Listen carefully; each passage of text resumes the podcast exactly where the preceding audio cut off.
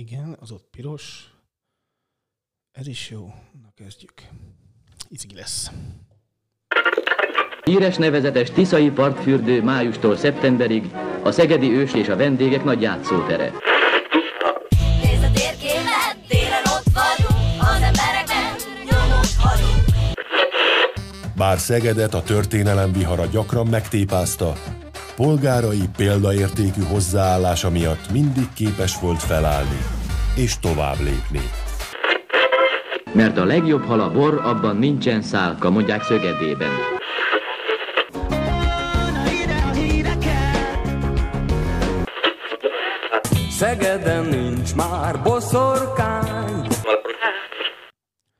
De nem csak, hogy boszorkány nincsen, hanem gedzó sincsen. Köszöntök mindenkit, Garai Szakács László vagyok, ez a Szeged Podcast április 29-i adása. Hogyha jól számolom, akkor ez a 90 és hát innen is jó utat, kellemes gyaloglást és minél kevesebb vízhólyagot kívánunk állandó műsorvezető társunknak, Gedzónak, aki ugye elindult a múlt héten erre a bizonyos nagy túrájára, Portugáliából megy el Santiago de Composteláig, a Portugál Caminót csinálja végig.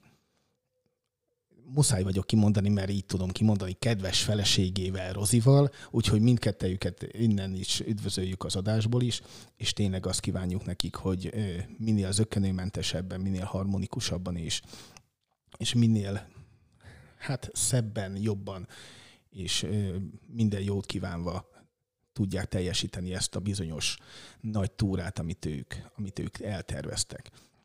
Nekünk meg itt az jutott Szegeden, hogy itt vagyunk április végén, és végre ma el is hozhatunk egy jót újra, újra megtelhet a, az új Szegedi Liget, és újra lesznek bulik az Áportónál is.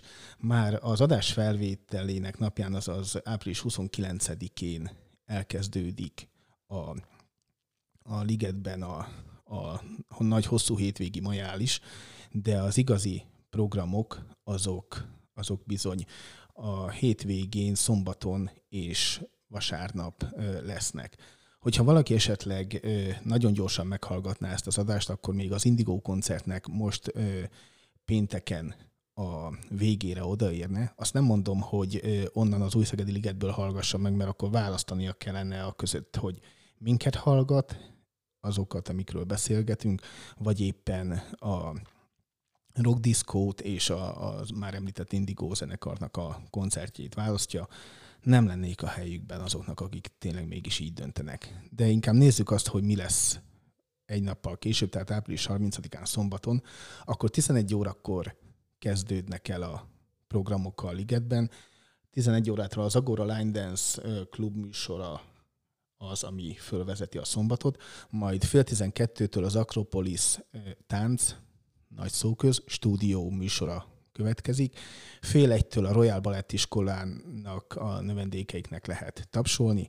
Fél kettőkor a Concord zenél, három órától a Fánkorama, fél hattól Ali lép föl, akit frissen fedeztek fel az egyik tehetségkutatóban, fél héttől a Black Five koncertezik, amit megszakít 8 órakor Mahó Andrea és Miller Zoltán fellépése. Azért mondtam így, hogy megszakít, mert 9 órától, amikor a Mahó Andrea és Miller Zoltán elénekli az összes musical slágert, operett slágert, operett dallamot, amit szeretett volna, akkor visszatér a Black Five a színpadra. Május 1-én vasárnap pedig 10 órakor kezdődnek a programok a Ligetben, akkor a Délikel táncegyüttes és a Zsibongó táncegyüttes műsora kezdődik el, majd 11 órától egy extrém hip-hop bemutatónak lehet tapsolni. Fél kettőkor kezdődik a Jó ebédhez szól a Nóta című nótacsokor ö, válogatás. Nyugodtan egyenek, mert egészen eltart fél kettőig, tehát nem kell nem kell nagyon gyorsan bekapkodni a ligetben a mindenféle finom falatokat, tehát egészen fél kettőig lesz jó ebédhez szól a nóta, majd fél kettőkor a Kozmosz Egyesület akrobatikus rock and roll tánciskolájának a műsorát lehet megnézni. Két órától a Creative Dance Club műsora lesz látható a színpadon, fél háromtól pedig a Diamond TS-e következik. Fél négykor a Top Dance Company akrobatikus rock and roll bemutatót tart, négy órakor pedig jönnek a tápai hagyományőrzők. Fél órával később, fél ötkor a Délalföldi Harmonika Zenekar műsorának lehet örülni, majd hat órától jön Szeged egyik kedvenc bulizenekara az útközbend. Ők is megszakítással játszanak, mert hogy 7 órakor, na ezt remélem, hogy jól fogom mondani, Dr. BRS, előre is elnézést kérek, hogyha véletlenül rosszul mondtam a művész nevét, tehát ő, Dr. BRS, Varga, Varga Viktor és Heinz Gábor Bri- Na, akkor ezt még egyszer. Tehát Dr. BRS, addig talán meg is tanulom, Varga Viktor és Heinz Gábor Biga koncertje lesz hallható, majd pedig fél kilenctől újra útközbennek lehet örülni a ligetben. Ezen a napon már az Áportónál is lesz programsorozat. 10 órakor kezdődik ott is a majális. Először a Csiga örülhetnek a gyerekek, majd 11 órakor jön a Kozmosz együttes. A jó ebédhez szól a nóta szolgáltatást itt Várkonyi Tibi biztosítja déltől egészen két óráig, amikor is extrém hip-hop bemutató látható. Három órakor pedig egy csodálatos fúziónak lehetünk majd a szem és fültanúi. Én ezt most hirtelenjében nem is tudom elképzelni, hogy fog ez kinézni, de, de biztos, hogy megér kimenni már csak ezért is az áportóra. A Happy Gang és a Forever Club alkotja ezt a bizonyos fúziót három órától a tóparton. Majd négy órától jön a Dollar Boys. Ez lesz tehát a ünnepi majálisi hétvége itt Szegeden, de nem csak majális lesz a hétvégén, nem csak a Ligetben és a Záportónál lesznek munkaünnepi programok, hanem például a Somogyi Könyvtárban lesz egy képregénybőrze is, amit nem először tartanak, és, és ami nem csak úgy egyik pillanatról a másikra lett itt Szegeden, vannak ennek mindenféle előzményei, és ezekről, illetve magáról a képregényekről fogok most beszélgetni Pilc Rolanddal, aki tényleg mindent tud a képregényekről, és most már csak azt kell kivárni, hogy megtaláljam őt a telefonomban, illetve nem őt magát, hanem a számát, de ez elvileg sikerült.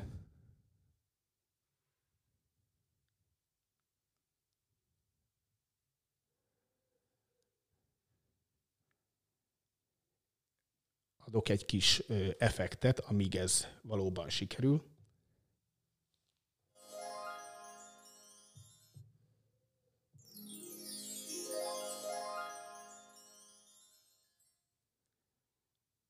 most már tényleg csak órák kérdése, és, és ö, működni fog minden. Nagyon jó, most már tényleg kapcsolódik a telefonom, úgyhogy semmi akadálya nincsen annak, hogy tényleg itt legyen velünk Pilz Roland.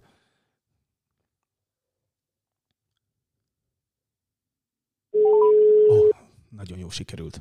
Most már csak föl kell igen. Garai Szakás László vagyok, ez itt a Szeged Podcast. Üdvözletem, Roland. Üdv. Hallasz, hallasz engem rendesen? Mert én egy kicsit halkan hallak téged. Tehát, Igen. Na, hát, be fogom dugni a fülembe, és akkor úgy, hogy jobb lesz, illetve kimegyek, és úgy még jobb lesz. Nagyon jó. Akkor kin a nem tudom hol, a füles bedugva, ezt minden, mind, mind, mindet így megvárjuk, és akkor utána elkezdünk akkor, akkor beszélgetni. Ja, majd pillanat. Kéne is akkor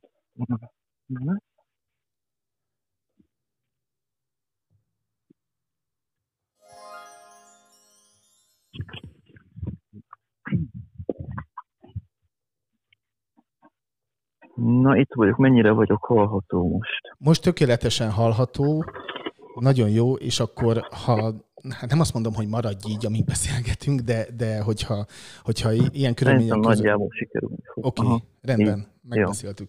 No, akkor ennyi technikai, hát nem is tudom, malőr vagy zűrzavar után, akkor lássuk ö, ezeket a bizonyos képregényeket, illetve magát a képregénybőrzét. Annyit tudok így előzetesen, hogy volt először Szegeden egy képregényfesztivál, ami egyszer csak elindult, és abból, ebből a képregényfesztivál sorozatból nőtte ki magát külön rendezvényé ez a bizonyos képregénybőrze, ami most megint lesz szombaton a Somogyi könyvtárban. Jól mondtam-e ezeket, ö, illetve itt át is adnám a szót neked azzal, hogy menjünk már vissza tényleg a KH-hoz, hogy ö, hogyan és mind kezdődött ez az egész képregény, fesztiválosdi képregény bőrzésdíj Szegeden. Miért volt fontos az, hogy, hogy ö, először is, hogy legyen egy ilyen fesztivál, aztán miért lett fontos az, hogy ö, a fesztivál mellett legyen egy külön bőrze is? Uh-huh.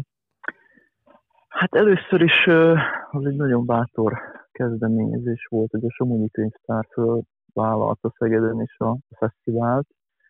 Hát ugye Budapesten, végül is először egyébként bőrze volt Budapesten, szerintem már a hát 90-es években indult el, de ugye a bőrze az alapvetően arról szól, hogy hogy, hogy, hogy tehát egy, egy kicsit ilyen piacozás, tehát hogy, hogy mindenki elviszi a, a, a felesleget, meg amit már megunt, és akkor csereberélés van, vásárolgatás van. Ugye a fesztivál az, az alapvetően inkább arról szól, hogy mondjuk a, a magyar képregényesek be tudjanak mutatkozni, illetve kiadók találkozhassanak, tehát kiadók, szerzők találkozhassanak a közönséggel, és, és ugye erre épülnek bizonyos programok. Ezt, ezt ugye Pesten is, hát nem is tudom, egy tizenvalahány éve indították el érdemben ezt a fajta rendezvényt. De a bőrzé az egy kicsit más, és szerintem a kettő nem is annyira tud általában működni egymással, mert a bőrzének is kell egy nagy hely, a fesztiválnak is kell egy nagy hely, úgyhogy, úgyhogy jobb ezeket általában így, így ketté venni. És hát Szegeden is fölmerült ugye ez az igény, mert uh, azt hiszem, hogy 2000, hú, nem is tudom, 2009 óta van 2009 vagy 2008 óta van Szegedi Képregény Fesztivál, most hirtelen nem tudom, de Én tudom, mert utána. leírt, én ne, tudok válaszolni, mert leírtuk, 2009-ben Na, volt az első. 9, 9, és igen, én is tizen- arra ö, emlékeztem. 12-től van bőrze. Nem azért vagyok ennyire okos, mert mindegyiken ott voltam, sajnos, hanem azért, mert ezt megírtuk és, és leírtuk, és onnan puskázom Aha, a szeged.hu-ról. Tehát- Na, hát legalább akkor valaki tudja a tényeket. Az biztos, hogy korán fölmerült ugye az, hogy hát bőrzőzni is kéne, de hát ugye az a baj, hogy a Somogyi Könyvtár az nem feltétlenül egy, egy olyan hely, ahol, ahol újabb és újabb csarnokokat lehetne megnyitni sajnos, tehát egyszerűen fizikai oka is vannak annak, hogy mondjuk egy fesztiválon nem biztos, hogy lesz helye egy, egy bőrzézésnek, és hát ugye jobbról balról azért fölmerülgetett mindig ezt, hogy kéne egy bőrzés, és hát elsőnek azt hiszem, hogy a, a déri, ö, déri suliban volt egy ilyen kezdeményezés, egy néhány évig működött, aztán most azután Somogyi könyvtárban van, és szerintem egyre jobban azért kiforja magát itt nálunk Szegeden is, tehát nyilván nincs akkora ö, látogatószám, mint mondjuk egy budapesti képregénybőrzén, de szerintem azért így, így a Szeged méreteihez képest egészen jó kis rendezvény szokott ebből kerekedni. Na beszéljünk ezekről a, a méretekről többféle szempontból is.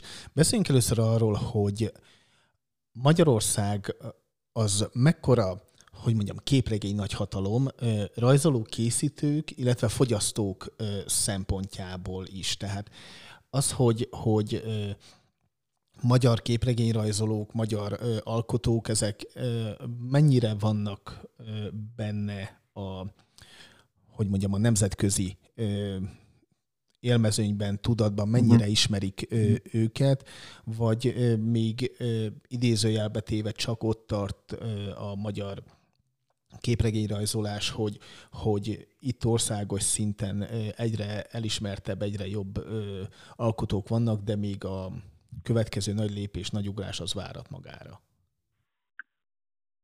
Hát ez egy igen összetett kérdés. Egyrészt előjáróban annyit, hogy végül is vannak vannak olyan képregényesek Magyarországon, vagy, vagy így mond magyar, mondjuk úgy, hogy magyar képregényesek, akik külföldre dolgoznak, vagy akár viszonylag jól ismert sorozatokon, vagy jól ismert képregényeket készítettek, az ö, nem feltétlenül azt jelenti, hogy, hogy konkrétan magyar képregény mondjuk került volna a nemzetközi piacra. Tehát ez végül is két külön dolog, és hát ez, ez valahol meghatározza azt, hogy ugye a magyar képregényeseknél rendkívül fontos az, hogy, hogy a magyarok tehetségesek, tehát a magyar szerzők között sok a tehetséges, legyen az hát úgymond szerző, tehát mondjuk képregényíró, és vagy ö, rajzoló, és vagy színező, stb.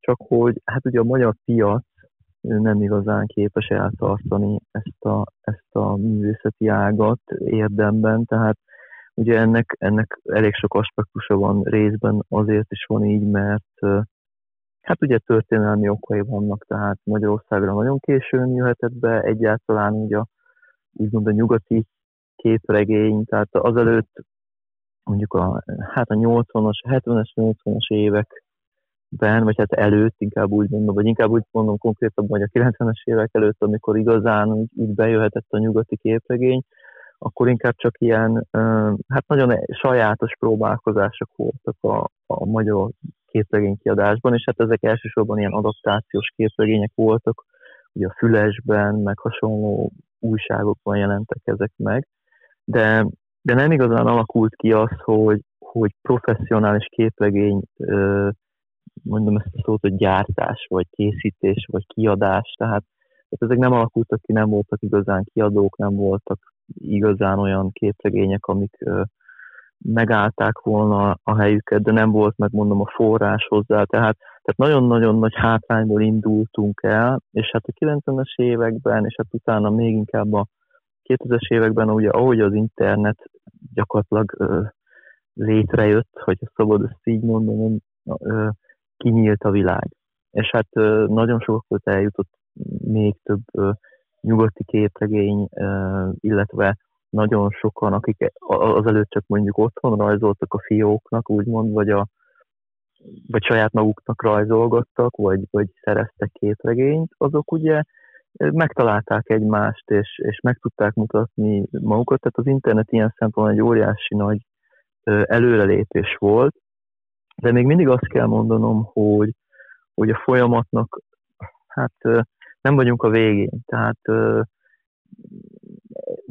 hogy is fogalmazok, még mindig nagy lemaradásban vagyunk, és még mindig ott tartunk, hogy, hogy vannak szerzők, nagyon tehát grafikusok is kacsingatnak mondjuk a képregény felé, sokan szeretik a képregényeket, elég sok nyugati képregény jön be hozzánk, hát nyugati vagy esetleg keleti is természetesen, de, de még mindig nincs az, hogy, hogy mondjuk magyarországi szerzők, tímek össze tudnának állni, és, és mindenféle nehézség nélkül ö, ontanák magukból a magyar képregényeket. Természetesen van erre példa, hogy jelennek a magyar képregények, de, de hát szóval mondjuk úgy, hogy az az áttörés még nem történt meg, hogy, hogy ennek biztonságos piaca lenne. Tehát talán ez a legjobb szó, hogy, hogy nem lehet Magyarországon még mindig biztonsággal képregényt kiadni, nagyon nehéz, és ezért azért még nagyon messze vagyunk attól, hogy mondjuk este magyar képregény lenne olyan színvonalú, vagy egyáltalán felfigyelnének rá, hogy mondjuk külföldön átvennék, de ezzel szemben ugye a magyar képregényesek, mint, mint önálló, legyen az mondjuk rajzoló, színező, író, szerző, ők önállóan azért természetesen saját kezükbe veszik a sorsukat, és hát külföldi munkákat vállalnak, és ilyen szempontból azért a magyarok igenis reprezentálják magukat így a, így a nemzetközi piactéren. Maradjunk akkor még egyelőre a szerzőknél, tehát hogyha jól értettem, akkor azt ö, is mondtad, hogy tulajdonképpen egy képregény az gyakorlatilag egy ilyen zenekari összeállításban is készülhetne. Már úgy értem ezt, hogy, uh-huh. hogy van ugye az író, van a rajzoló, meg van a, a színező.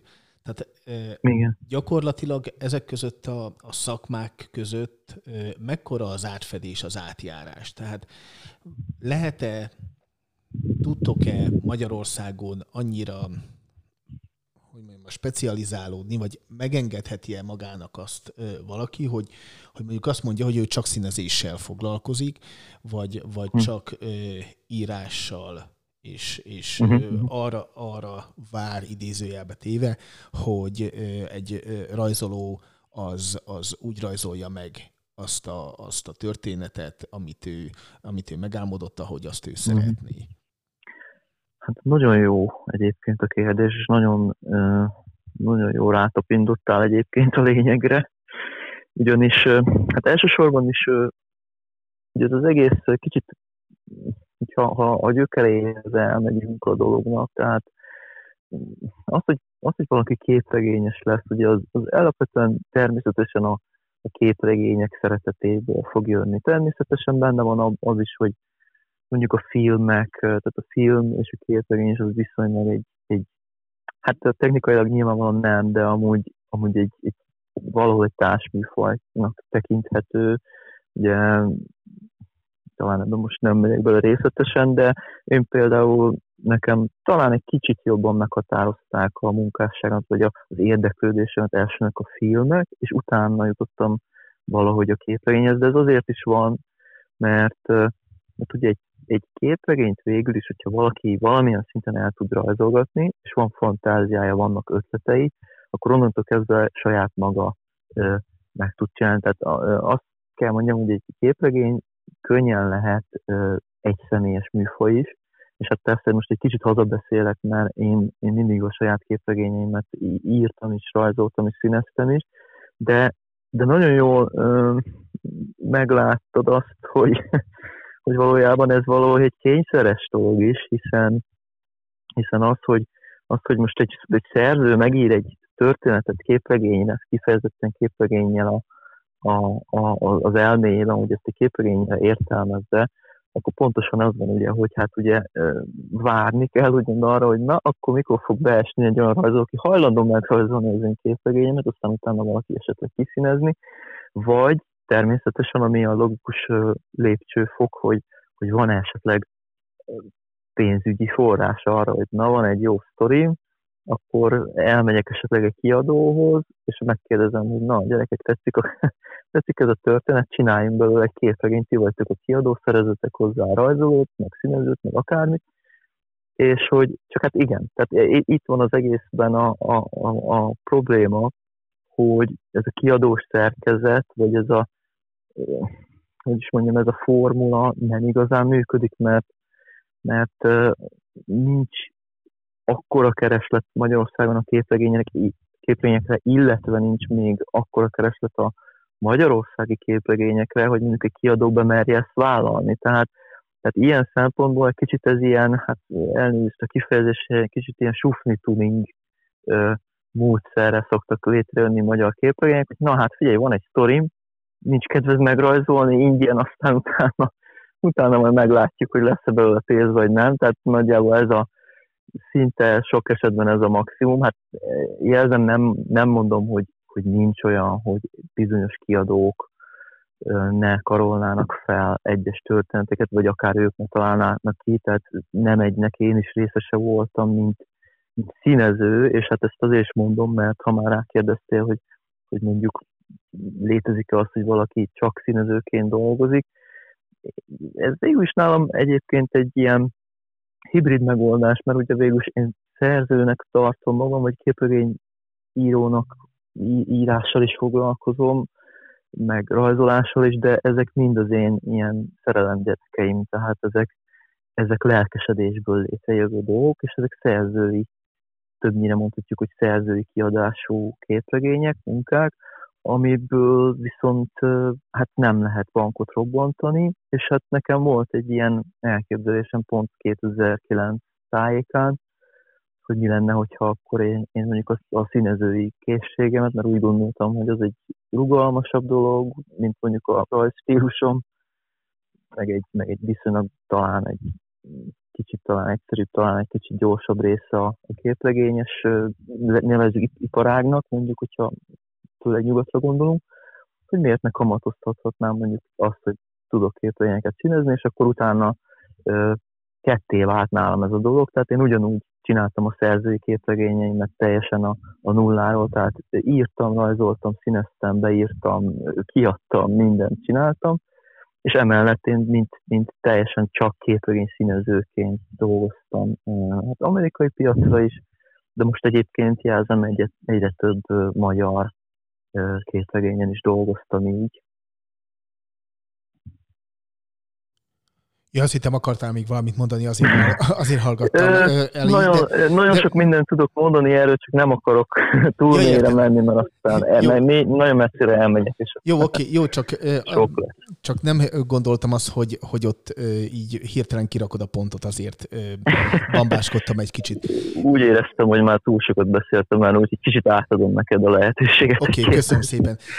Hamar visszadobom a labdát, mert a másik, amit ennek kapcsán meg akarok kérdezni, az az, hogy mondtad ugye azt is, hogy egyrészt a kiadók nem merik bevállalni a, a különböző képregények kiadását, illetve nagyon bátornak kell lenni ahhoz a kiadónak, hogy tényleg foglalkozzon ilyen képregény kiadásokkal. De előtte, mielőtt ezt mondtad, előtte arról is beszéltél, hogy igazából a piac, tehát mi vevők, olvasók is ö, még olyanok vagyunk, hogy ö,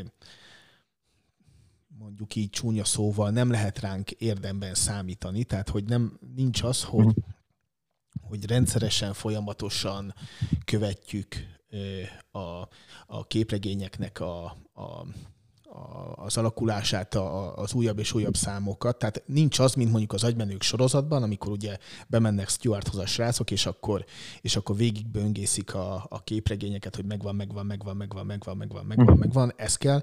Tehát ö, nincsenek ezek a, a dolgok még, hogy ö, ezek alapján, vagy, vagy ö, ezekre, hogyha odafigyelünk, akkor, akkor ez a bizonyos bőrze, ez ö, milyen, hogy mondjam, célt szolgálhat. Tehát elsősorban az itt a lényeg, hogy, hogy egyáltalán megmutassák azok, akik oda elmennek, hogy igen, ilyen és ilyen képregények vannak, vagy pedig azért vannak olyasfajta már törzsvásárlónak is nevezhető érdeklődők, akik azért időről időre visszajönnek, és, és keresnek bizonyos olyan dolgokat, amikkel reménykednek, hogy, hogy megtalálhatják ezeken a bőrzéken.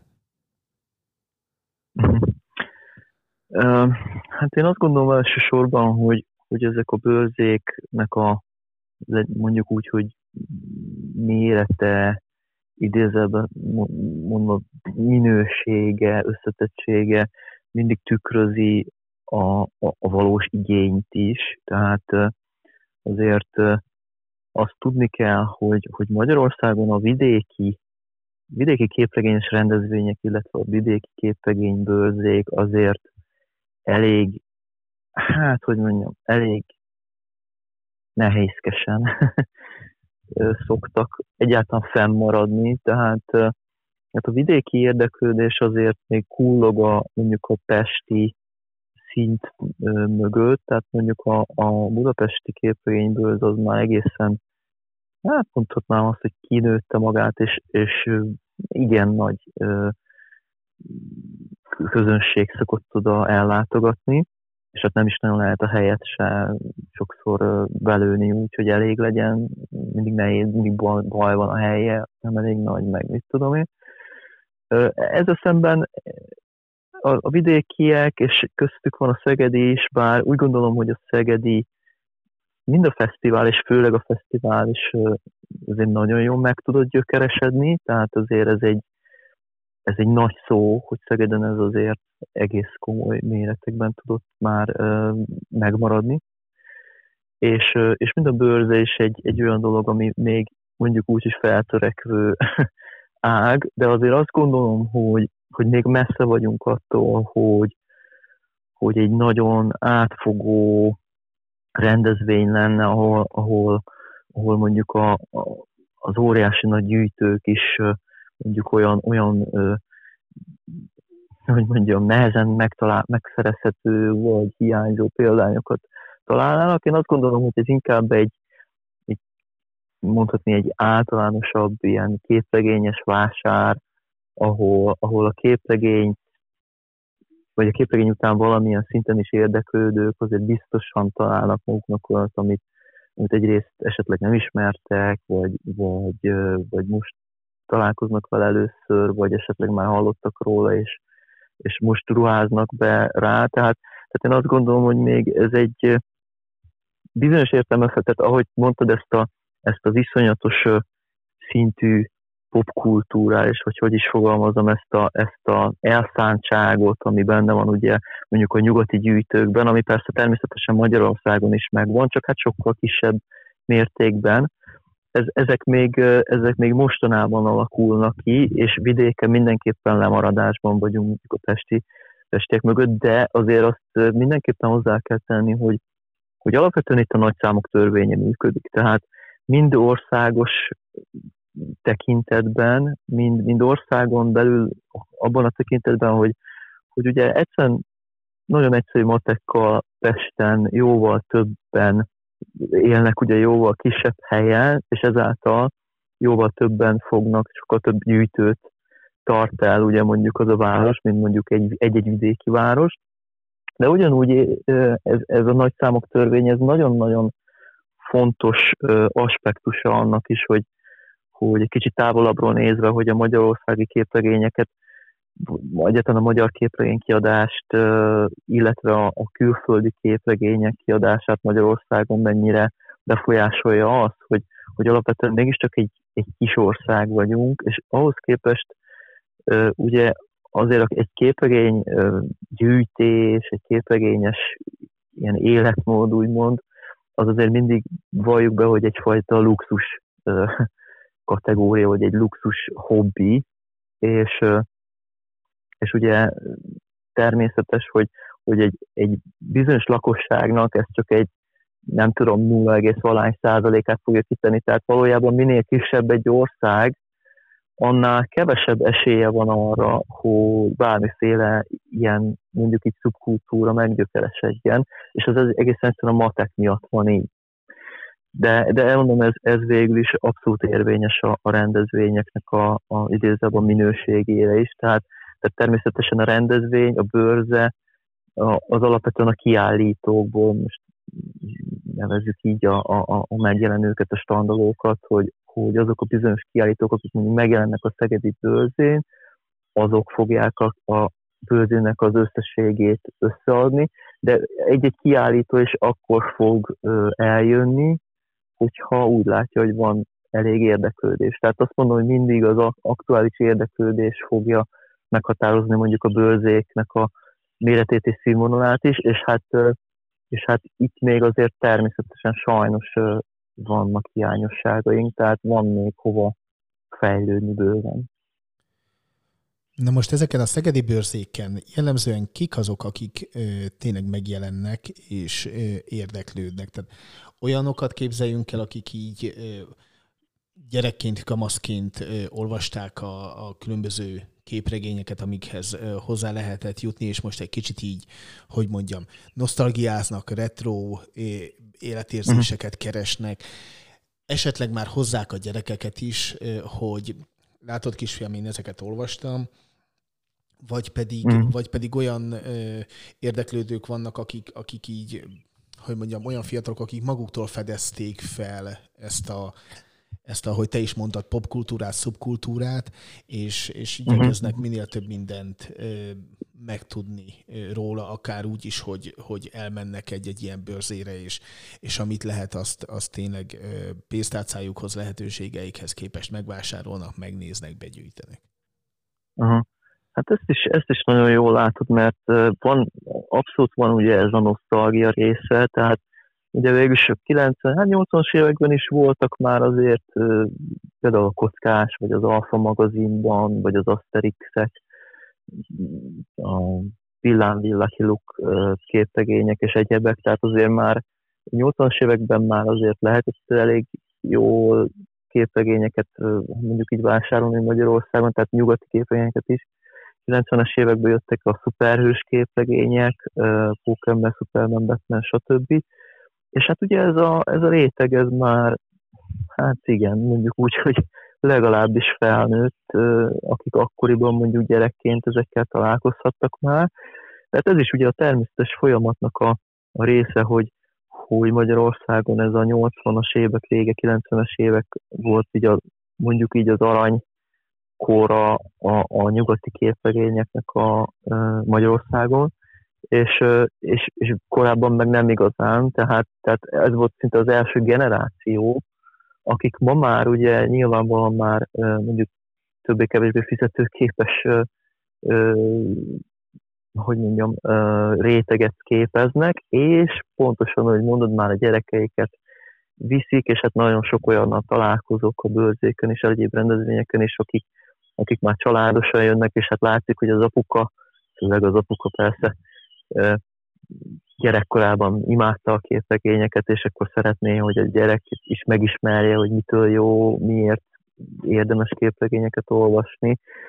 Tehát ez, ez egy mindenképpen egy, egy számottevő rétege a magyarországi képregényolvasóknak, de, de jó mondod azt is, hogy, hogy van azért új, tehát természetesen erre azért nem lehet támaszkodni, hogy hogy mondjam, ez nem tartana egy piacot, nem mint hogyha olyan óriási nagy piac lenne, amit el kellene tartani, illetve jó lenne, hogyha, ha el lehetne tartani a nagyobb piacot, de az biztos, hogy, hogy ugye hát nem kerülhetjük meg a, a mozit, tehát a, a Marvel és DC filmeket, ugye ez a két nagy amerikai képregény kiadónak a, a termékei, tehát, tehát az, hogy a moziba ugye bejöttek, hát nem is tudom, már lassan 20, év, 20 éve, nincs még, olyan 15-20 éve lassan, hogy, hogy ugye elárasztották a mozikat a főleg a Marvel filmek, de hát a DC is, tehát ugye a Batman, a Superman filmek, egyéb dolgok, Marvel oldaláról, hát a, ugye rengeteg pókember film és, és társaik, vasember, stb. Tehát ugye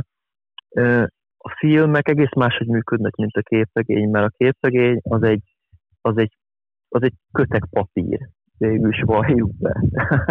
Amit leteszek egy asztalra, és aztán odaállok mögé, hogy gyertek, vegyétek meg. Tehát nyilván sarkítok, de, de önmagában ez nem egy túl látványos, vagy túl ö, figyelemfelkeltő dolog, míg a mozi, ugye a moziban rengeteg pénz van alapvetően, tehát azt, tehát a mozi egy, egy olyan folyamatot indít el, hogyha bekerül egy mondjuk a, az új Vasember film a moziba, akkor ugye az, az, ott tévéreklámok lesznek, ott most csak mondok random valamit, név nélkül bizonyos mondjuk étteremláncok ugye figurákat fognak mellé adni, plakátokon fogják hirdetni, animációs sorozat fog menni szombaton reggel a, a, a kereskedelmi tévéken. Tehát, tehát ugye ez egy óriási nagy gépezet, ami hogyha elindul, akkor igen csak látványos, és szinte megkerülhetetlen, és hát értelemszerűen a fiatalokat,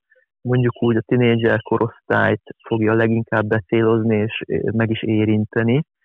És hát ez sikerült is, hát ugye nagyon-nagyon sok sikeres Marvel és DC film ment le az utóbbi sok-sok évben, és ez egyértelműen nagyon-nagyon megnövelte a képregények után érdeklődést, hiszen, hiszen, hiszen konkrétan a, a forrásmunkák, ugye a, ezeknek az összesnek képregények voltak, és hát a, elkezdett hozzá kapcsolódni. Tehát ilyen szempontból Magyarországon most a szuperhős képregényeknek abszolút reneszánsza van, hiszen, hiszen sokkal, de sokkal szélesebb rétegekhez ért el, mint maga a képregénynek, mint a művészetnek, művészeti ágnak a, a szeretete.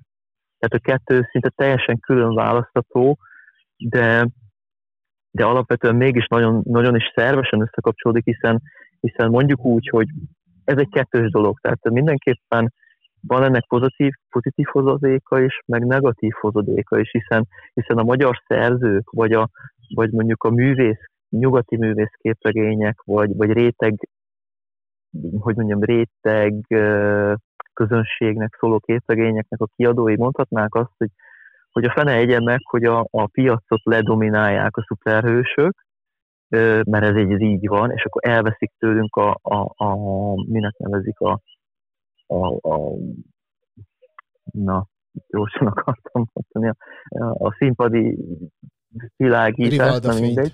Rivalda fény, ezt a szót kerestem közé. Nagyon szívesen, szóval Bár, ilyenben bármikor tudok segíteni.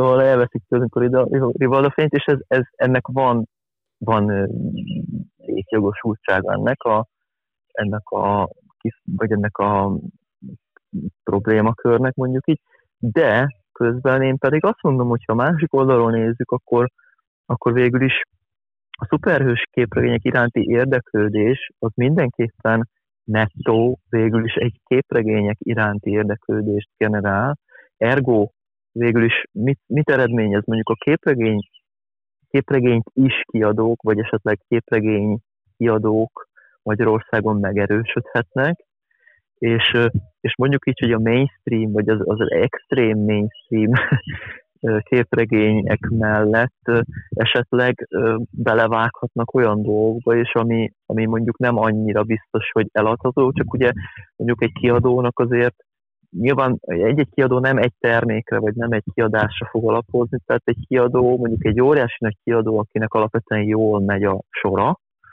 az lehet, hogy könnyű, sokkal nyugodtabban, sokkal nagyobb biztonsággal, mondjuk ez fölmerült ez a biztonság, biztonságban kiadni valamit Magyarországon, problémakör, tehát egy sokkal nagyobb biztonsággal mondjuk ki tud adni egy olyat is, ami már mondjuk nem ez a, ez a, ez a nagyon-nagyon csilicsári, szuperhősös akármi, hanem, hanem mondjuk egy picit cizelláltabb dolog.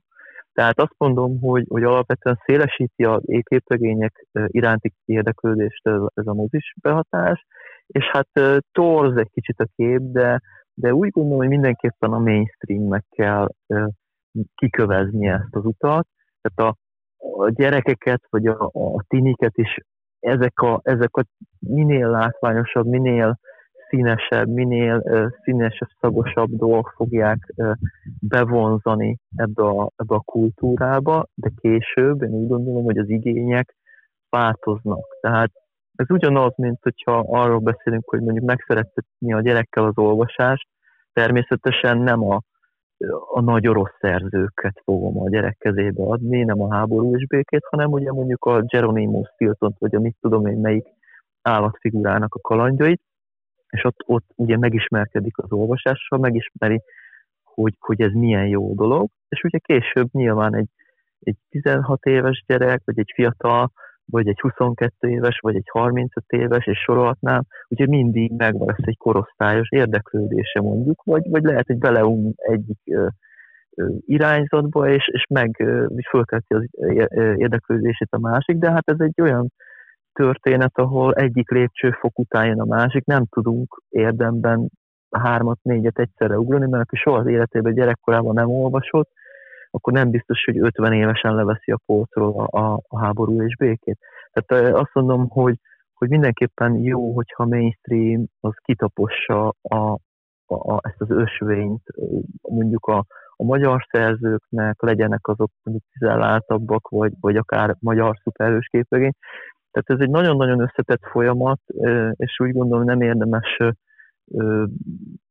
mutogatni, vagy, vagy, vagy démonokat látni ebben. Sajnos azt kell mondjam, hogy, hogy itt az évtizedeket tudunk jobbra-balra dobálni, tehát én is 2005-ben jelent meg az első képregényem, az hát már lassan ugye 20 év is eltelik azóta, és még mindig csak nagyon-nagyon lassan változnak ezek a dolgok, tehát itt, itt, itt sok-sok évtizednek el kell telnie, de hát ez, ez van akkor, hogyha ha sok-sok évtizedes lemaradásban van ez a kultúra, és hát sajnos nálunk ez, ez így van, de hát az, abból, abból főzünk, amink van, és hát, és hát csináljuk, amit, amit tudunk, és, és azért valamilyen szinten halad ez előre, és egyszer majd kiköt valahova.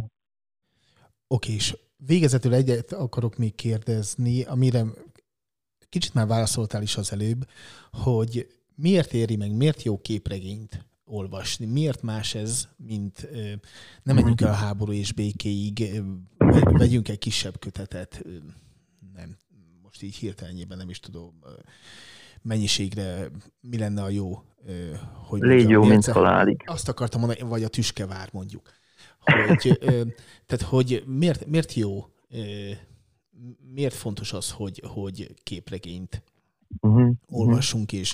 És vannak-e szerinted olyan témák, ezt, ezt a kiegészítést még akkor hagyd tegyem meg, hogy uh-huh. vannak-e olyan témák szerinted, amik sokkal jobban élnek képregényen, mint uh-huh. bármilyen más irodalmi formában?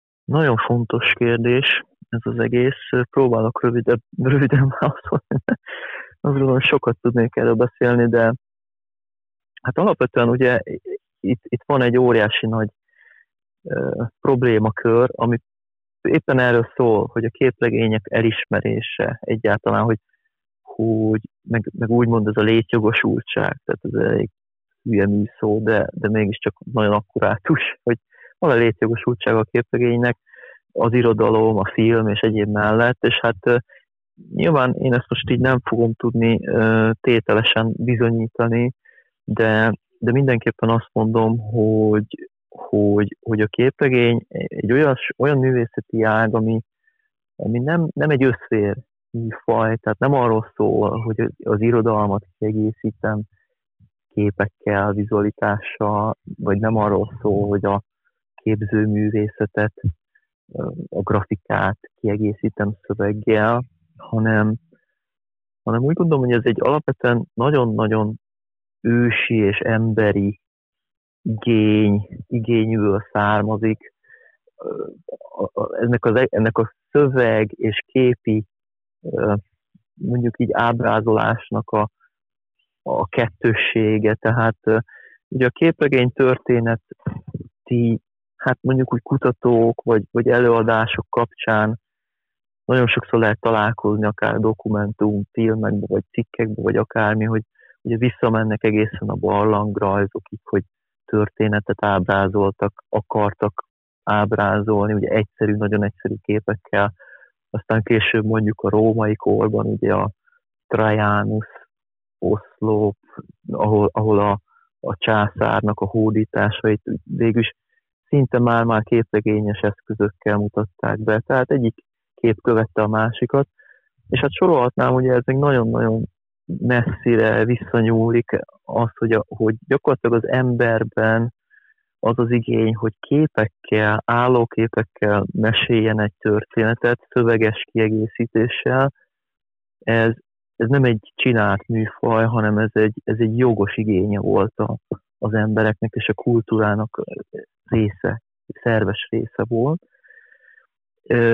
És aztán ez ugye, hát végül is az utóbbi száz, hát mondhatom aztán, hogy lassan 150 évben nagyon-nagyon erőre kapott, de ennek, ennek kulturális okai voltak, amik most nem akarok nagyon részletesen belemenni, de, de csak egyet mondok, ami ennek nagyon-nagyon fontos mozgatórugója volt, hogy, hogy ugye Amerikában, tehát értelmszerűen a, az amerikai képregény, tehát az, hogy Amerikában a, a képregény berobbant, az, az egy mondhatni közhelyes, vagy, vagy egyértelmű dolog, tehát az összes ismert szuperhős, meg nagy klasszikus ilyen képregény figura, nem az összes, de alapvetően onnan származik, tehát amik Franciaországból származnak, azok is amerikai behatásra nagyon sokat labdáztak egymással a, a, a franciák, vagy mondjuk a nyugat-európaiak, az amerikaiak, meg mondjuk a, a japánok, tehát rend, rendkívül sok hatás ide-oda vándorolt, tehát ez egy globális folyamat volt, de alapvetően Amerikában ugye Amerikában nagyon, nagyon jellegzetes az, hogy, hogy ugye rengeteg-rengeteg bevándorlóból állt össze gyakorlatilag az egész ország, és, és a bevándorlók nem tudták a nyelvet, viszont a képregény az, az egy értelmszerűen egy olyan művészeti ág, vagy egy olyan, olyan ö, közeg, ahol, ahol ugye a képek segítik a, a megértést. Tehát a képregényt nyilvánvalóan jóval könnyebb olvasni, mint egy, egy, szín, színtiszta szöveget, amiből nem értek ugye mondjuk semmit, mert más nyelven szól hozzá, mint amit értek, viszont a képregényt azt nagyjából megértem, és a szöveg is ennél fogva egyszerű, hiszen kevesebb szöveg fér el, a kép mellé kevesebb szöveggel kell egyértelműen operálni, és, a, és ez egy óriási nagy mozgatórugója volt, hogy Amerikában nagyon-nagyon elterjedtek a képregények, mert ugye a rengeteg bevándorló, mondjuk így, a képregényeket kezdett olvasni, akár, akár nyelvnek a megértése céljából is. Na most értelemszerűen aztán ugye eltelt mégiscsak az a 100-150 év, és, és a kultúra az, az egy mondjuk így egy ilyen ön, önmagát gerjesztő folyamat, tehát, tehát a képregény ugye egy nagyon kis, alapvetően egy nagyon egyszerű dolog, de aztán az emberek mindig megtalálták azt, hogy, hogy hogyan lehet még sokkal egyre mélyebb, egyre mélyebb és, és mondjuk így cizellátabb, izgalmasabb dolgokat kifejezni vele. Tehát, tehát itt arról is beszélünk, hogy nem csak arról van szó, hogy ez egy alapvető forma és igény, hanem, hanem azért a kultúrán, kultúrának egy, egy nagyon kiforrott ága. Természetesen nem annyira kiforrott, mint mondjuk az irodalom, mert az egy sokkal nagyobb múltra visszatekintő dolog, és sokkal nagyobb elismertsége volt a, mondjuk a, a múltban. De például ott van a film műfaja, ami ugyancsak egy, egy ilyen száz évre visszatekinthető, vagy hát most is már azt mondhatjuk, hogy 100-150 évekre visszatekintő műfaj, és ott a film is ugye szép lassan kitaposta a saját maga útját, kitalálta azt, hogy, hogy hú, hát hogyan lehet kép, filmesen dolgokat ábrázolni, és hát ugye ma már senkinek nem kell mondani azt, hogy a, a film, mint művészeti ág, művészeti forma, az egy, az egy teljesen elismert és, és létező ö, művészet. Ellenben mondjuk például Magyarországon a képregénynek szerintem még mindig jóval ö, negatívabb a megítélése, hiszen, hiszen nagyon kevés idő volt az, amit, amit velünk, vagy a magyar kultúrának a részévé, vagy a része lehetett. És hát ugye ennek is vannak történelmi okai, ahogy említettem is az adaptációs képregények, tehát az adaptációs képregény az gyakorlatilag azért jött létre a, a hát nem is tudom, a 40-50-es, 60-as években Magyarországon, 70-es évek folyamán is nagyon ment, hogy mert ugye nem lehetett más, tehát az akkori hatalom azt mondta, hogy jó van, e, ez szabad, meg föl lehet dolgozni az egész csillagokat 25 oldalban, csak hogy ez egy iszonyatosan torsz képet fog alkotni a képregényről, mert egy másik művészeti ágnak a, a, a termékét próbálja ö, sarlóval, sarlóval kalapácsa talán ez egy jó kifejezés, sarlóval kalapáccsal beleszuszakolni egy, egy másik formába, viszont az nagyon fontos, és megpróbálom ezzel lezárni a gondolatmenetet, nagyon fontos, hogy, hogy a képregény egy, egy ö, olyan művészeti ág, ahol, ahol a, a képregényre kell értelmezni a saját történetünket, tehát megvan a sajátos eszköztára, és pontosan ezért is van létjogosultsága, hiszen olyan eszköztára van a képregénynek, amit egy irodalom nem fog tudni ö, reprezentálni, egy film nem fog tudni reprezentálni, és semmilyen más ö, képzőművészeti vagy egyéb művészeti ág nem fog reprezentálni, tehát onnantól kezdve, hogyha valamit létre tudok hozni a képregényen, ami csak és kizárólag a képregény oldalain fog működni, onnantól mondhatom azt, hogy, hogy ennek a művészetnek igenis van létjogosultsága, és igenis joggal nevezhetjük egy művészeti területnek. Roland, nagyon szépen köszönöm, hogy elmondtad ezeket, és hát bízunk akkor benne, hogy most a Szegedi Képregénybőrzén április 30-án szombaton a Somogyi Könyvtárban minél többen megnézik, ismerkedik, gyűjtik, veszik ezeket a, ezeket a művészeti alkotásokat, termékeket. Köszönöm még egyszer, hogy itt voltál velünk, és Köszönöm beszéltünk én is. részletesen a, a képregényekről. Köszönöm szépen. Köszönöm szépen én is. No tehát, Szegedi Képregénybörze akkor, ahogy mondtam, április 30-án szombaton, 10 órától délután kettőig lehet a Somogyi Könyvtárban elmélyedni a különböző képregények között, és, és hát ugye bőrze, tehát vásárolni is bőséggel lehet majd ezekből a, az ott kiállított képregény füzetekből. No de nem csak képregénybőrze, meg május 1 majál is lesz most a hétvégén Szegeden, hanem, hanem elérkeztünk a Magyar Férfi Kézilabda Bajnokság legfontosabb alapszakaszi mérkőzéséhez.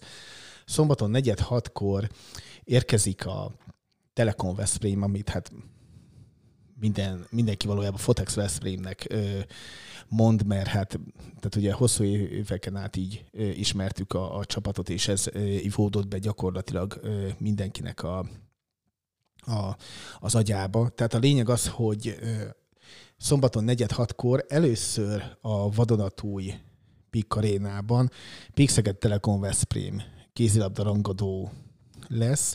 A helyzet az ugye nagyon egyszerű. Most az alapszakaszban egy mérkőzéssel többet játszott már a Pixeged, és egy ponttal vezet a Telekom Veszprém előtt. Magyarul, hogyha ezt a mérkőzést megnyeri, akkor három pontra távolodik el, a, a három pontra növeli a különbséget a Telekom Veszprém előtt három pontra lesz ö, többje, és ez elvileg elég ahhoz, hogy ö, az alapszakaszban az alapszakaszban az első helyen végezzen. Ez ugye azért fontos, mert hogy a bajnoki döntőt, azt a kétperces bajnoki finálét az a csapat kezdi, aki, amelyik a második helyen végez az alapszakaszban. Az már eldőlt korábban, hogy az, az alapszakasz első-második helyén a kékek, illetve akkor mondjuk így a pirosak végeznek. Ugye nagyon nem mindegy a, a, a sorrend. Tehát hogyha a Pixeged megnyeri ezt a szombati rangadót, ö, azt feltételezzük, hogy nem lesz még egy olyan botlás, mint ami gyöngyösön volt, akkor az élen az első helyen végeznek, magyarul a visszavágót rendezik majd itt a Pik arénában.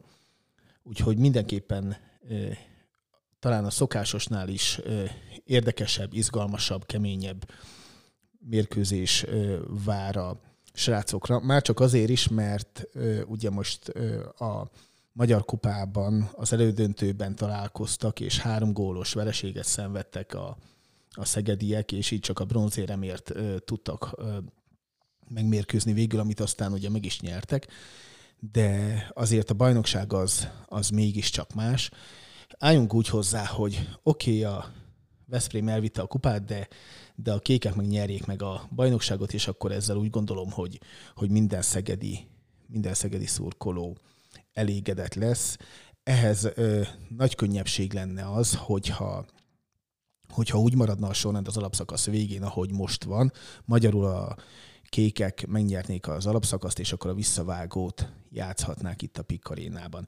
Egyébként gyakorlatilag az idei szezonban már ez a két Pixeged meccs lesz csak a, a Pikarénában, tehát most szombaton lesz a, az első Veszprémi mérkőzés, és aztán majd a bajnoki döntőnek az egyik mérkőzése, azt most még ugye nem lehet tudni, hogy a, az első vagy a második meccset rendezik majd itt a felső parton. Nagyon bízunk benne, hogy a másodikat, és abban is nagyon bízunk, hogy végül, végül sikerül az, amire, amire igazából minden szegedi vágyik és bízik, hogy, hogy a, a végén a Big Szeged ér oda, és, és ők lesznek a bajnokok. No hát mindent ö, megtesznek, ezért ebben biztos vagyok. Nekünk az a dolgunk, hogy tényleg győzelembe ordítsuk őket szombaton 4-6-tól, úgyhogy semmi más nem kell csinálni, csak kimenni, és, és tényleg telitorokból sportszerűen üvöltve drukkolni. És hogy mivel menjünk, például kiválóan lehet menni a Pikarénához kerékpárokkal. És ezt azért mondom, hogy kerékpárokkal, mert hogy ugye állandóan gond van a, a gépkocsi parkolásokkal, nem sikerül odaállni, világ végén lehet megállni, és a többi. Ehhez képest rengeteg kerékpártároló van a, a Pikkaréna környékén, és ez ö, bizony része annak a kerékpáros fejlesztésnek, ami már évek óta zajlik a városban. És ez a bizonyos második témánk ma a Szeged Podcastben, a kerékpáros fejlesztéseket nézzük meg egy ö, kicsit most alaposabban. Akivel erről beszélgettek, az Csülög Imre lesz, ő a Magyar Kerékpáros Klubnak a, a tagja és a Szegedi szervezet vezetője. Na ezt remélem jól mondtam, majd mindjárt kiderül, hogy tényleg. Úgyhogy most őt hívom, addig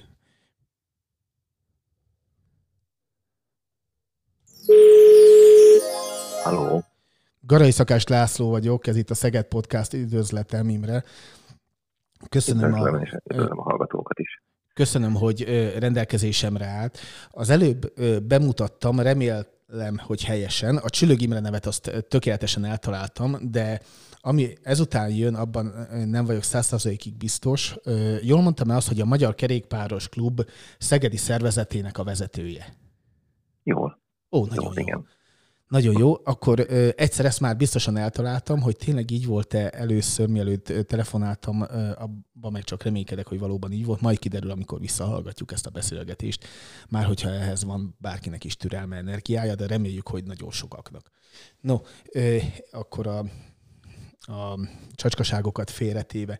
Tehát ami miatt ö, most én telefonáltam, és ami miatt fölkértem erre a beszélgetésre, az az, hogy nézzük meg egy kicsit azt, hogy az utóbbi időben milyen fontos kerékpáros fejlesztések zajlottak Szegeden. Ami most leginkább látszódik, az az, hogy egyrészt ugye lassan tényleg véget ér az Oskola utcának és a Stefániának a felújítása, de ezzel a, az útépítéssel, illetve átépítéssel párhuzamosan nagyon sok olyan, hát nem jó szó ez, hogy láthatatlan fejlesztés zajlott, mert pont az a lényeg, hogy ezek igenis, hogy jól látszódnak, de hogy nagyon sok olyan helyen, utcában jelöltek ki kerékpársávokat, ahol korábban nem voltak. És ezek jellemzően olyan szegedi belvárosi egyirányú utcák, ahol, ahol eddig nem volt ilyesfajta kerékpáros közlekedés.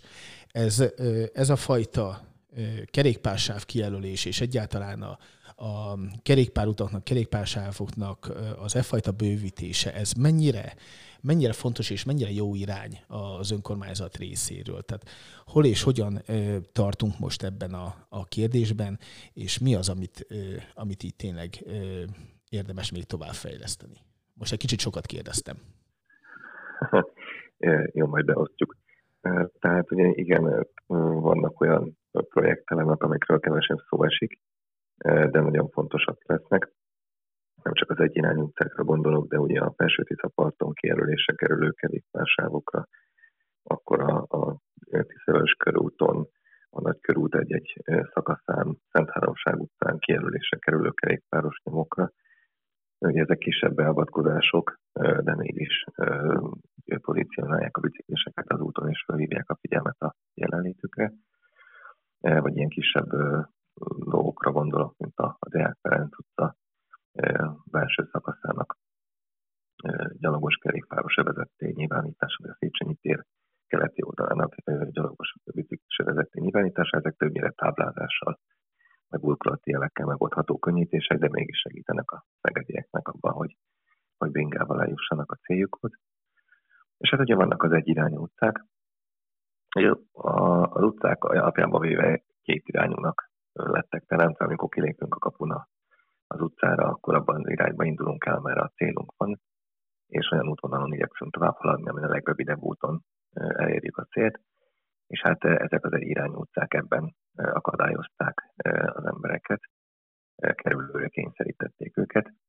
Ugye azért lettek egyirányosítva, mert gépjárművel nem lehet rajtuk elférni egymás mellett, és hát ezért gondot okozna, hogyha két irányba menne a gépjárműforgalom, viszont kerékpárral el lehet férni ezekben az utcákban is, vagy kis átrendezéssel annyi helyet lehet csinálni, hogy kerékpárral el lehessen férni. Úgyhogy, úgyhogy ezt alapul véve döntöttek végül úgy, hogy, hogy a belvárosai, tehát a Tisztelős körúton belüli egyirányú utcákat ö, kétirányosítják, úgymond a, a biciklivel közlekedők számára. Egyébként már 2013. április 21-én a kritikámász is azért vonult, hogy, hogy ez megtörténjen ö, kétirányú Szegedet, az az irány a kétirány mottóval. Hát azóta 9 év telt el, hát ugye még a nagykörúton kívül még bőven van egy irányú utca, illetve a nagykörúton belül is van akad, amit majd két irányúval lehet tenni. Hogyha jól emlékszem, de majd ö, kiavít adott esetben, az első ilyen utca, ahol az egyirányú forgalommal szemben lehetett kerékpározni, az talán a Feketesas utca volt.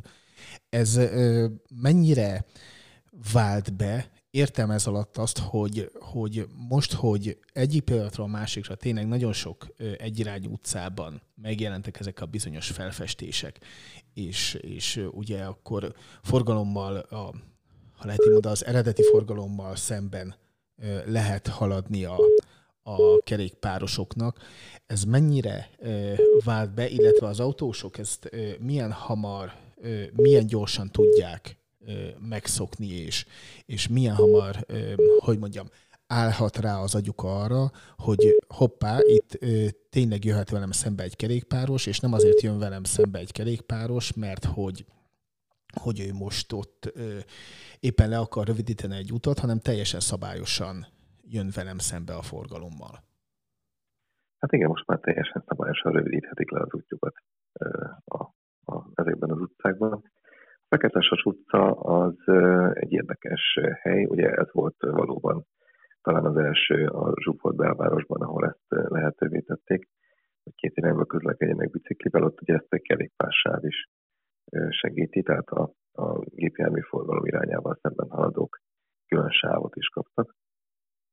Hát ezt lassan szokták meg még nyilván, mert ez annak idején eléggé új dolog volt évekig meg kellett eltelni, amire nem parkoltak rá sávra, hát a biciklisek is a megfelelő oldalon közlekedtek.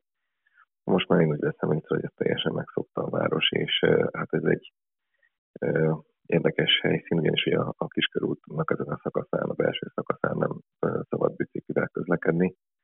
Így hát a Feketesas utca egy ilyen átmenő forgalmat bonyolító ingázó útvonala is lett az észak-déli irányú biciklis forgalmanak, abból a szempontból nem, nem olyan ideális viszont a belvárosi üzletek megközelítése szempontjából kimondottan jó volt már akkor is, hogy, hogy lehetővé tették a két irányba közlekedést, hát most ez több utcánál is meg fog valósulni. Én úgy gondolom, hogy ezt most már jóval könnyebb lesz megszokni a közlekedőknek, hiszen nem új dologról van szó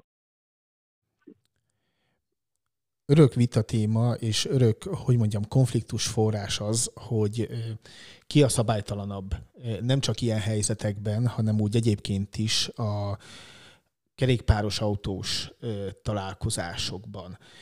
Itt Szegeden mi ezzel kapcsolatosan a, a tapasztalataik, vagy lehet egyáltalán ilyen tapasztalatokról beszámolni? Tehát mennyire vagyunk autósok, kerékpárosok toleránsak egymással, illetve mennyire figyelünk oda egymásra a, a szabályosság szempontjából? Hát itt is van nyilván némi hőbörgés a hagyománytiszteletből, vagy némi a csarkodás internetes felületeken. Itt ott én a forgalomban ezt annyira nem tapasztalom egyre nagyobb azoknak a száma, akik mind a két közlekedési módot is használják. Alkalmanként ugye az lenne a lényeg, hogy az emberek a megfelelő célhoz, a megfelelő élethelyzethez a megfelelő eszközt választák a közlekedésben. Igazából nincsen autó, hogy autós és kerékpáros, ennek nagyon nincs értelme.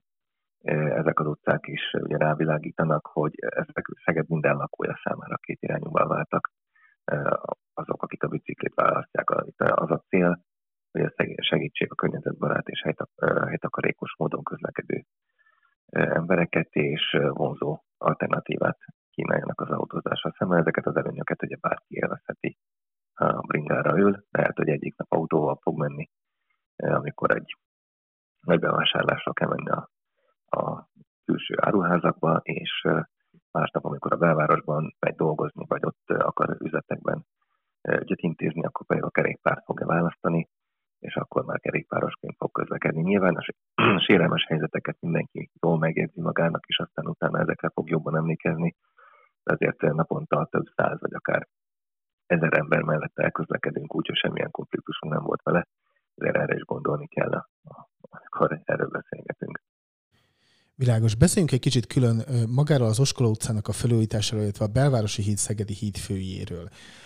Ott egy tényleg nem túlzás talán a, kifejezés, egy forradalmi forgalmi átrendeződés zajlik és zajlott le azzal, hogy egyrészt ugye irányhelyes lett a, a kerékpáros közlekedés, másrészt alaposan, hogy mondjam, megnyírbálták az autós forgalmi lehetőségeket.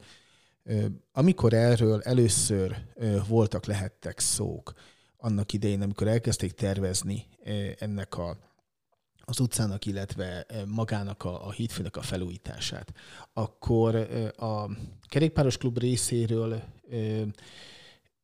mekkora volt a, hogy mondjam, az újongás, ha lehet ezt így mondani, illetve mennyire lehetett adott esetben attól tartani, hogy, hogy oké, okay, hogy ezt megcsinálják, de hát ehhez azért, hogy mondjam, egy kicsit eltart majd, amíg hozzászoknak a, a közlekedők, az autósok is és a biciklisek is. Tehát ez a fajta tényleg fejlesztés, ez, ez mikorra hogy mondjam, érhet be igazán, mert most még egy kicsit azért még mindenki mindig ismerkedik ezzel a, ezzel a szituációval, ami ott, ami ott van.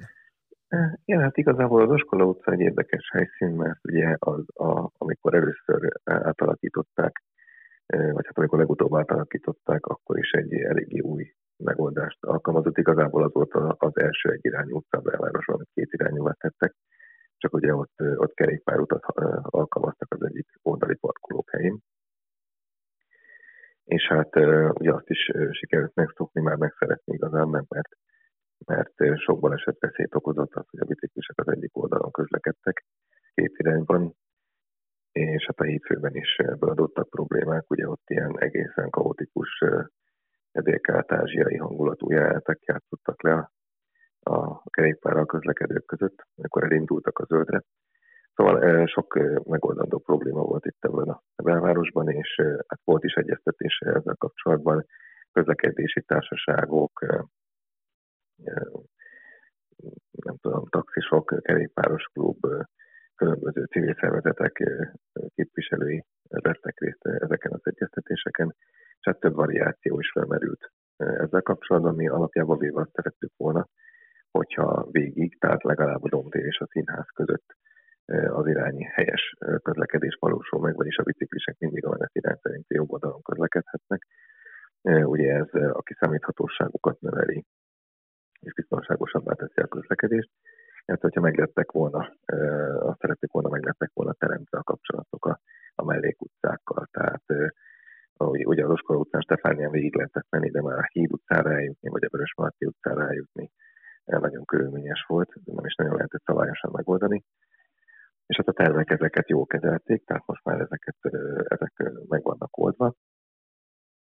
Irányhelyesek a biciklis közlekedés, és akkor emellé jöttek még olyan szempontok, hogy, hogy megszélesíteni a gyalogos felületet, teraszokat kihelyezni, ami ugye a, a vendéglátás helyzetét is javítja az utcában, akkor, akkor fölmerült ez, hogy a, a Újszegedről jövő gépjármű forgalmat segíteni, ugye amíg nincs meg a harmadik híd, addig a belvárosi híd hatalmas forgalmat bonyolít és fontos átkelőhely gépjárművel. Tehát az ő segítésük is szempont volt, ugye ez nem kerékpáros részre merült föl, és hát ennek érdekében történtek ugye beavatkozások a Deák Ferenc utcában, a Viktor Hugo utcában, és ugye a forgalmi szimuláció mérte föl, hogy hogy milyen forgalmi irányokat lehet eh, még áttervezni ahhoz, hogy, hogy gyorsítani lehessen ezt az irányt, és akkor a, a, a, a Roosevelt tér és a, a múzeum közötti észak-déli autós átmenő forgalom volt az, ami, ami kijött a forgalom szimuláció szerint, hogy az egy nagyon kis forgalmú irány a többihez képest, viszont a jelenlétével föltartja a, képjármű közlekedést, és végül emiatt döntöttek úgy, hogy, hogy megszűnik ez a áthajtási lehetőség a belváros észak és téri részek között ezen az úton, és a szabaduló területeket pedig a kerékpározóknak adták át. Így egy valóban nagyon vonzó és nagyon nagyvonalú kerékpáros tenger jött létre, ami összemérhető akár Svájccal, vagy, vagy Dániával, vagy, vagy Hollandiával is. Még egyet kérdeznék, arra reagálnék, amit, amit korábban mondott, hogy vannak még a nagykörúton kívül, vagy a körúton kívül is olyan egyirányú utcák, illetve helyek, ahol lehetne fejleszteni a, a kerékpáros közlekedést. Értelemszerűen mindig mindenhol lehet, meg kell is fejleszteni a különböző közlekedési módokat, és mindig mindent lehet, meg kell is jobban csinálni, de mik lennének azok a, a tényleg égető kérdések és fontos megoldandó problémák, amik, amikre tényleg szükség lenne ahhoz, hogy, hogy még inkább kerékpáros barátabb legyen a, a település, és, és még vonzóbb közlekedési eszköz legyen a, a bicikli. Hát igen, ugye itt vannak ezek a, a külső város részekben lévő egyirányú utcák, amiket emlegettünk, igazából ott is e, csupán táblázással, illetve burkolati jelekkel lehetne megoldani a két de viszonylag kis költségvetésből megoldható dolgok egyedül beruházói döntést igényelnek. Aztán hát a meglévő infrastruktúra karbantartása lenne nagyon fontos, ebben van előrelépés, hiszen most láttunk több megújuló útszakaszt, akár a Golyai úton, akár az Orosmai úton, amik nagyon fontosak voltak. De hát ezt, ezt lehetne folytatni, mert ez a probléma az jelen, állandóan újra termelődik a város különböző pontjain. Akkor vannak olyan kritikus csomópontok, amelyek, amelyeket kezelni kellene, és sok embert foglalkoztatnak a városban. Ilyen például a tudom, Petőfi Sándor sugárútnak az eleje, ahol ugye a szűk járdára érkeznek meg a biciklisek, vagy a Kossuth Lajos sugárút, Kávária sugárút nincs összekötve a, a belvárosi hálózattal, a Sziléri sugárút nincs összekötve a Hajós utcával, a Vásárhelyi Pál utcán a mm, körforgalomhoz, nagy rókusi körforgalomhoz nincsenek megfelelően összekötve a, a biciklis létesítmények, tehát ezeket kellene, vagy ezeket lenne nagyon fontos megoldani. Akkor bizonyos olyan főhálózati elemek hiányoznak, még mint a nagykörúti kerékpáros infrastruktúra, hogy egy-két szakaszon már van gyalog és kerékpárút, de hát ez nagyon kevés. Tehát ezt még, ezt még nagyon fontos lenne megoldani. Akkor vannak olyan egyirányú, vagy egyoldali kétirányú bicikliutak, tehát ezek a régi bicikliutak, mint a Kossuth Lajos sugárúton például, ahol a nagyon széles úttest helyett a járdán vannak vezetve a biciklisek, a gyalogosokat, gyalogosokkal zavarják egymást, mm, eléggé elavultak már ezek a kialakítások, amelyeket meg kellene oldani. Akkor a tömegközlekedés és a, a kerékpározást lehetne még jobban összekombinálni. Jövőben ugye ezek a B plusz tárolók már megjelentek a városban több helyen, ezt tovább lehetne fejleszteni. Most ugye a, a tramtrain is egy új lehetőséget hozott be a, a városba a kerékpár szállítás terén ezen is lehetne még gondolkodni, hogy ezt továbbfejleszteni. Hát jó lenne, hogyha a, a útfejlesztéseknél ezt az önmagát magyarázó út környezet elvet tovább gondolnák. Gondolok itt például a, a, ugye a Gutenberg utcára, ahol a csillapított forgalműveletet nem csak táblákkal jelölik, hanem fizikailag úgy alakítják ki az utcán, hogy ott, ott valóban csillapodjon a forgalom, ezt folytatni lehetne a város csillapított forgalmú övezeteiben, illetve jó lenne, hogyha az átmenő gépjármű forgalmat ezekből az utcákból kiterelnék ö, ö, olyan forgalomtechnikai kialakításokkal, amelyek erre alkalmasak, kiterelnék a, a gyűjtőutak, főutak felé, tehát még tovább csillapodna a, az egy irányú utcák, vagy a, a belvárosi ö, utcáknak a, a forgalmát, tehát különösen ilyen oktatási intézményeknél, óvodáknál is nagyon fontos lenne. A társasági eh, kerékpártárolást is jó lenne megoldani, ugye ez, ez is eh, napi égető problémája embereknek, hogy, hogy nincs hova rakni a kerékpárokat, nagyon sok helyen nincs megoldva a kerékpártároló kialakítása, vagy lépcsőzni kell ahhoz, hogy a bicikliket lerakják. Eh, tehát ezen is lehetne még előrelépést elérni. Gondoljunk arra, hogy a lakótelepi parkolás is milyen problémákat okoz ezt kerékpárra viszonylag könnyen meg lehetne oldani. Csak vannak ilyen kifi lehetőségek is. Még árvízvédelmi töltéseket lehetne hasznosítani például. Nem tudom én, kerékpáros hidat, amit ugye már elkezdtek tervezni, azt is meg lehetne valósítani a Tiszalős körút Helke utca között például.